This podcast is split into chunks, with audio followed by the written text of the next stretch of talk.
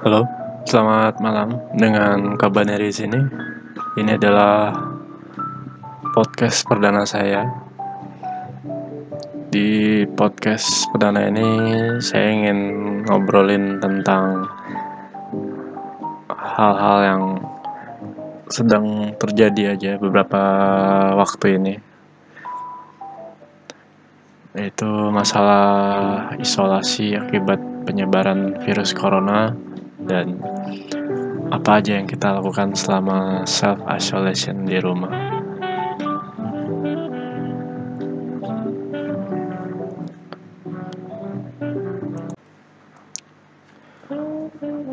Oke, tentang masalah isolasi ya. Ini pemerintah udah menyarankan khususnya warga Jakarta karena saya sendiri warga Jakarta untuk stay di rumah aja untuk menghindari penyebaran virus yang lebih banyak korban.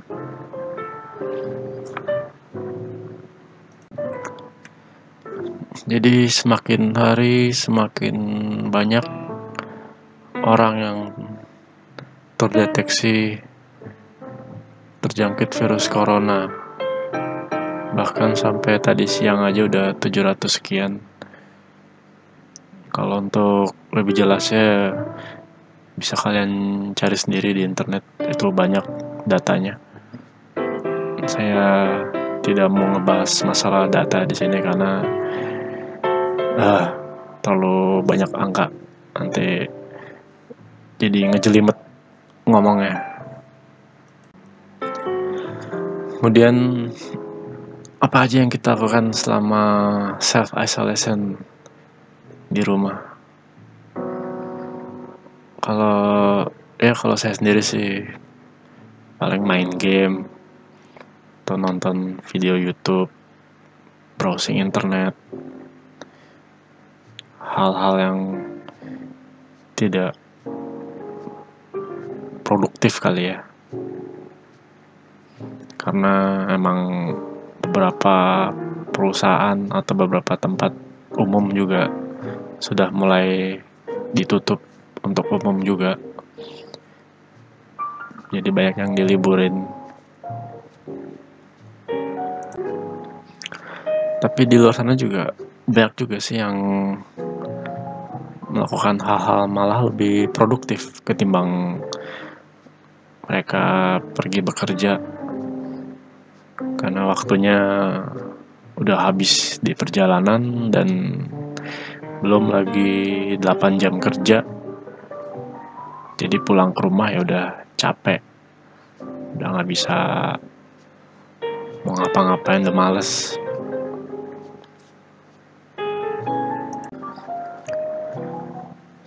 Jadi kebanyakan kalau yang saya lihat dari data-data di internet ya. Orang yang terkena virus ini karena ini virusnya mirip dengan virus flu jadi dia belum tentu positif corona ya. Jadi kalau tiba-tiba pilek kemudian setelah empat hari demam itu bisa tanda-tanda mengarah ke virus corona. Tapi bisa juga enggak.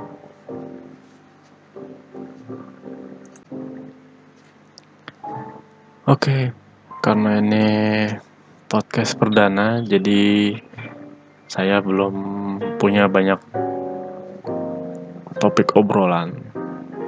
Ini hanya topik pemula dalam memulai podcast ya. Oke, sementara itu dulu untuk podcast perdana ini. Terima kasih buat yang udah mau mendengarkan. Tunggu di podcast selanjutnya ya, mungkin seputar topik yang sama atau tentang topik yang berbeda lagi. Oke, selamat malam.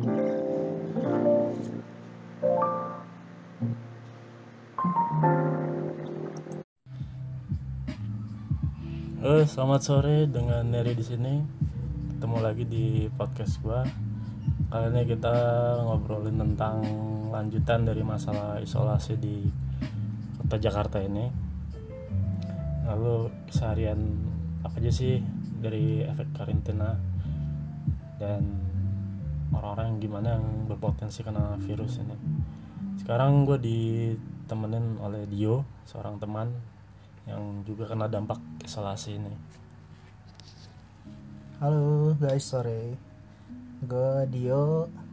Ya, gue join di podcast teman gue ini untuk ngobrolin salah satu yang lagi booming di Indonesia, lebih khusus di Jakarta, yang terdampak virus corona.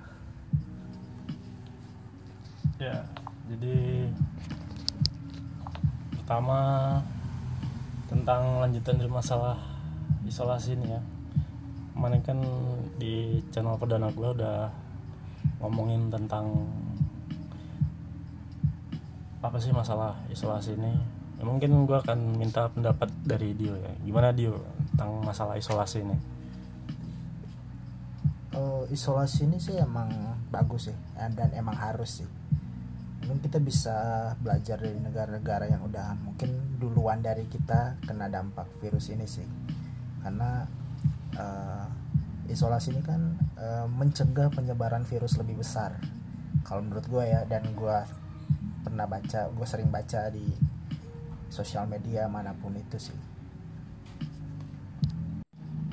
Iya sih uh, isolasi ini juga buat sebagian orang agak menyusahkan kali ya. Ya jadi ini seperti tadi itu mungkin pendapatnya Dio. Gimana Dio lanjutannya? Uh, iya sih emang salah satu nyusahin. nyesain pasti uh, tapi ada dampak positif juga.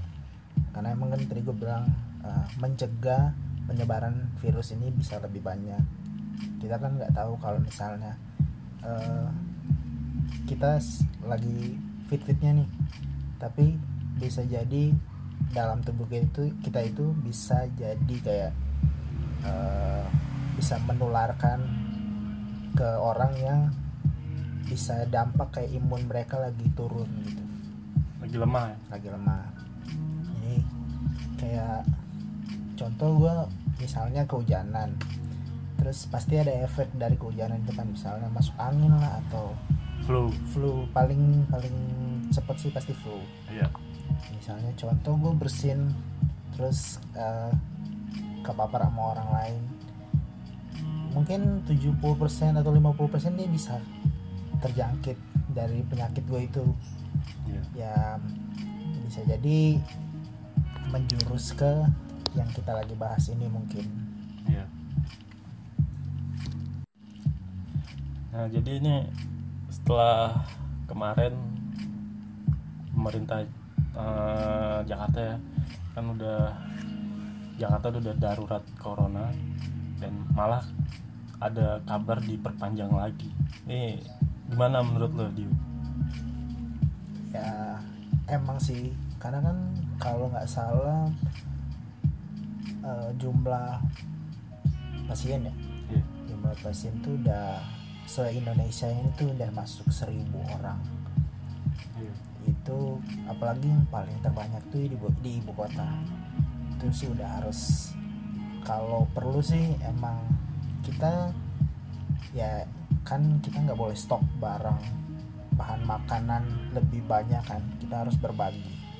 Tapi eh, kita itu harus tahu juga eh, di bagian-bagian mana sih yang lebih banyak terpapar sama virus ini. Apalagi di tempat kita ini masih belum ada yang namanya eh, penyemprotan disinfektan yang seluruh ya chamber chamber. Dan chamber itu. Nah yang gue eh, lagi denger nih katanya ada mau pembagian seribu apa chamber disinfektan di seluruh di seluruh Jakarta. Nah itu bagus banget sih project dari beberapa orang ini. Iya. Gitu. jadi kalau untuk masalah chamber ini ya kemarin gue sempat lihat ada chamber cuman di ruangan terbuka. Itu kayaknya sia-sia deh. Kan penyebaran virus itu kan nggak serta merta dari bersentuhan. Pasti kan misalnya kayak orang bersin atau batuk itu kan melalui udara terus menempel di baju atau apa. Dan kalau orang yang kena udah masuk chamber disinfektan ini terus dia keluar lagi tapi di ruangan terbuka yang sama kayaknya sia-sia ya. Iya sih emang. Iya pasti. kan? Pasti banget sih. Karena kan eh, gimana ya? Pasti itu kalau mau dipasangin chamber disinfektan itu itu harus dari kayak pintu masuk kan di mana pun. Misalnya kayak di satu perusahaan atau satu rumah sakit lah. Itu kan eh, di situ ada yang mungkin pasti lagi dirawat eh, lagi dirawat untuk covid ini corona ini. Jadi masuk mereka steril ste- steril steril steril. Steril. Steril iya. Jadi gitu ya keluar juga mereka harus steril gitu.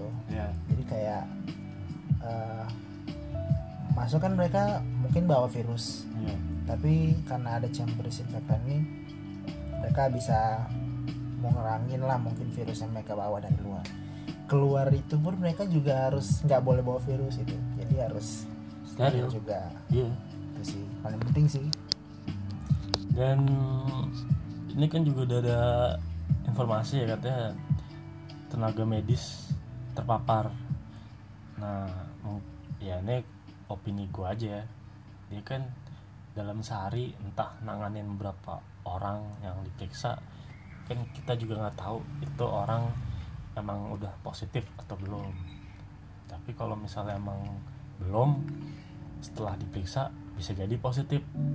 Karena kan namanya yang tadi gue bilang chambernya kok di ruangan terbuka. Mungkin dia kena di situ. Ya nggak sih? Iya bener sih.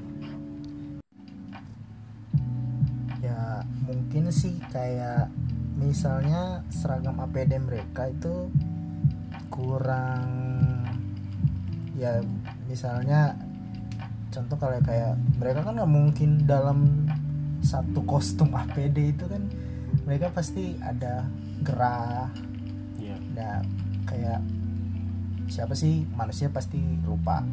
Iya. Kayak misalnya eh, lo mau ngelap apalah tapi padahal lo habis eh, habis nanganin satu pasien yang positif corona ini tiba-tiba lo belum hygiene belum cuci tangan atau apa udah ngelakuin misalnya ngelap apalah ngelap keringat lu lah atau apalah tiba-tiba ya lu bisa jadi positif terkena gitu yang si perawat ini. Iya jadi kan tenaga medis ini ya namanya meriksa pasti kan nggak satu orang doang. Iya pasti nah yang kenapa bisa terpapar? Apa karena satu tenaga medis yang udah kecapean karena memeriksa beberapa orang ya kan? Akhirnya dia lupa kalau dia itu meriksa yang entah udah positif atau belum. Jadi makanya jadi terpapar. Dan ada juga APD yang itu tadi apa nggak terlalu rapat iya Jadi- jadi, masih bisa dimasukin virus-virus itulah. Iya. jadi kurang Dari- melalui udara nempel di kulit yang nggak terlindungi APD ya kan? Iya sih. Nah sekarang gimana nih keseharian lo Dio dari efek karantina ini karantina. Ya agak kurang produktif sih karena gue kurang menghasilkan apa-apa bro. Sama di sini juga ya setelah dari episode pertama udah gue ceritain keseharian gue dan setelah kesekian hari ini ya gue ngerasa kurang produktif. Walaupun gue masih dalam kondisi ada pekerjaan sih. Tapi kayak tapi nggak sesibuk seperti biasanya. Iya sih. Cuman ya mudah-mudahan ah, masalah ini virus ini cepat-cepat selesai lah. Ya kita bantulah eh, tenaga medis yang lagi menangani ini. Kalau emang ada himbauan dari pemerintah dari eh, dari kota Jakarta ini yang emang harus stay di rumah harus biar mengurangi penularan ini ya kita ikutin aja. Jangan terlalu kayak masih ada yang suka ngumpul-ngumpul lah nongkrong-nongkrong lah. Ya kayak ya pastilah di setiap orang pasti kayak ada pengen kepengen lah. Apalagi yang udah lebih dari enam hari udah seminggu lebih lah yang udah karantina udah dari dia pintar sampai dia udah nggak Iya. mau ngapain. Ya tapi kita ikutin aja dulu sih. Jadi kita bantu lah ya tenaga medis Iya. ngurangin orang-orang yang perlu diperiksa. Iya benar sekali. Dengan cara ya kita cuci tangan ya seperti yang udah umum ya di tang apa disuruh. Kita belajar bersih aja lah. Mungkin dari sebelum sebelumnya kita bersih tapi belum sebersih mungkin ya rajin cuci tangan mungkin dulu kita kayak eh, sebelum tidur kan ada himbauan suka gosok gigi cuci kaki ya terus Mandi lah. mandi lah ya ya, kan mandi Nah, biar kata malam pun ya mandi aja dah Iya. kita menghindari adanya virus-virus yang kita bawa dari luar rumah Iya. Tuh. Nah sekarang nih kalau menurut lo nih kira-kira orang yang berpotensi berpotensi kena virus tuh menurut lo yang gimana nih? ya gue sih belum paham bener ya ini virus. Cuman yang gue tahu itu sih katanya dari imun sih. Jadi kayak kita itu sebenarnya di dalam tubuh kita itu ada virus yang yang bisa dikatakan virus inilah virus corona ini. Tapi kembali lagi dari imun tubuh kita kalau kita imun tubuh kita lemah si virus ini bisa nguasain tubuh kita gitu. tapi kayak kita juga menghindarin kayak makan makanan yang kurang sehat lah atau aktivitas kita keras tapi makanan kita juga kurang bersih atau kurang sehat Sembarangan. sembarangan bisa jadi kita lebih cepat atau bisa akan kena virus walaupun dia eh, dari eh, gejala ringan jadi kayak flu pun juga bisa berpotensi kan tapi Iya. belum pasti dia bisa terpapar fix itu corona atau enggak gitu. Jadi kalau untuk masalah umur itu ngaruh nggak? Kayak kan rata-rata yang udah-udah nih kayaknya yang ya. umur-umur 40-an ke atas lah. Jarang yang 20 meskipun ada tapi masih Iya. jarang.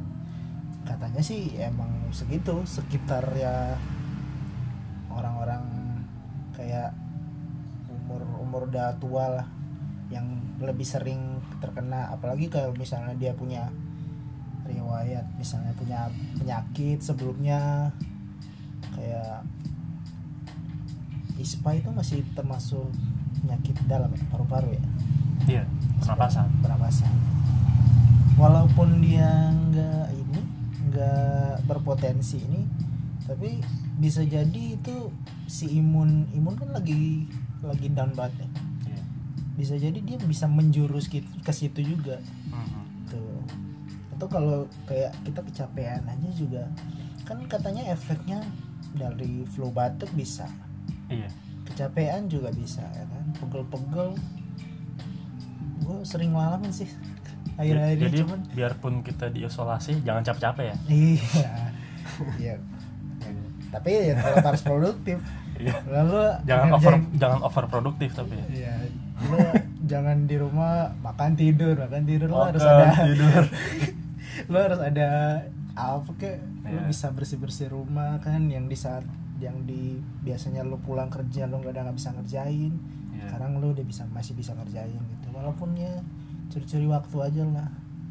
Mungkin kita juga harus olahraga dikit-dikit kayaknya di nah kalau olahraga terus capek kecapean gimana tuh? Oh, itu beda sih kayaknya. Kan olahraga itu kayak mengeluarkan racun-racun Racun, dalam ya. tubuh. Keringat pun tapi keringat dalam arti keringat apa ya jangan, Jangan kayak keringatan kepanasan nih. Itu namanya dehidrasi. Jangan udah keringetan terus nempel-nempel. Nah, itu bahaya ya. Iya. Lu jangan keringatan terus ngelap-ngelap gua gitu. Iya iya. Nah, satu lagi nih. Gue sempet ada pertanyaan. Ini kan ini kan kalau cara mengurangi penularannya kan dengan cuci tangan pokoknya bersih lah nah ini gimana hidup eh, apa yang pekerjaannya itu kayak tukang sapu tukang sampah itu menurut lo gimana? Ya mungkin sih eh, ada yang harus ada yang kayak dari pihak misal- misalnya bosnya mereka atau gimana apanya mereka yang harus Atasan ha- harus apa eh, mengarahkan mereka. Jadi kayak yang kita tahu kan di Jakarta ini ada pasukan orange tuh. Iya. Mereka kan yang mengurus kebersihan di Jakarta. Jadi kayak mungkin setelah setelah mereka melakukan pekerjaan itu eh, di dituntun lah sama bos mereka untuk ayo kita belajar bersih setelah kita melakukan pekerjaan yang Kotor. kotor. Kita cuci tangan rajin cuci tangan membersihkan diri lah. Iya. ya jangan sampai eh, kita itu mereka Belum. itu terkena. Belum cuci tangan udah makan. Apalagi mereka makan di kokop pakai tangan nggak pakai sendok. Ya mungkin ya ada yang mengarahkan aja sih. Iya kayak ya kita juga bisa kalau lagi di jalanan mungkin melihat orang yang kayak gitu. Kita kayak ngasih pengarahan aja lah ke mereka kayak pak atau bu ayo kita bersih bersih cuci tangan dulu sebelum kita konsumsi sesuatu gitu. Ya. emang banyak sih yang sering banget gue lihat di jalanan gitu. Nah apalagi ini juga Pemda kan udah menyerahkan wastafel wastafel semi permanen itu mungkin buat berguna juga buat mereka kali ya. Banget pasti banget. Jadi tempat-tempat yang strategis. Iya, yang biasanya kita nggak dapet misalnya kita lagi contohnya kayak lu lagi makan nih. Iya. di jalanan lu bawa makan misalnya gorengan lah yang paling simple. Hmm. terus lu udah selesai makan pasti tangan lu kotor atau mulut lu kotor tadinya di tempat itu lo nggak pernah dapet kayak wastafel atau tempat cuci tangan. Paling sering kan kalau misalnya nyari toilet umum. Iya. Misalnya lo nggak dapat nah sekarang udah mulai ada gitu. Iya. Udah mulai ada. Dan gue sih pengennya sih yang lebih kan ini udah mulai statusnya udah kayak red zone nih. Iya. Jadi Jakarta emang harus di lockdown. Masuk keluar dari kampung-kampung lain ke Jakarta atau dari Jakarta mau keluar kampung itu harus sudah harus ditutup. Nah tapi aktivitas di Jakarta juga harus dikurangin sih. Tapi kan katanya mau diperpanjang. Iya. Udah diperpanjang? Oh udah diperpanjang. Udah diperpanjang. Oke. kan udah kayak mall-mall udah mulai tutup. Tuh. penting kayak kita tetap harus eh, bahan makanan kita di rumah nggak boleh sampai habis sampai benar-benar ini tuntas. Iya. jadi supaya menghemat makanan udah sehari-hari makan nasi kecap aja oke? Iya itu emang masih kalori kok Iya. nggak bakalan mati kok. Masih. Telur kecap juga jadi. Nah ini kalau nasi kecap aja gimana? Pakai garam dikit enak gak gue lebih suka agak asin-asin dikit sih. Oke oke oke oke. siap. Oke oke dia, thank you ya Oke, nemenin. thank you bro Oke sementara itu dulu untuk podcast hari ini. Terima kasih udah mau yang mau dengerin. siap siap Ditunggu podcast selanjutnya mungkin seputar topik yang sama atau mungkin te- tentang topik yang berbeda lagi. Oke, thank you. Selamat sore.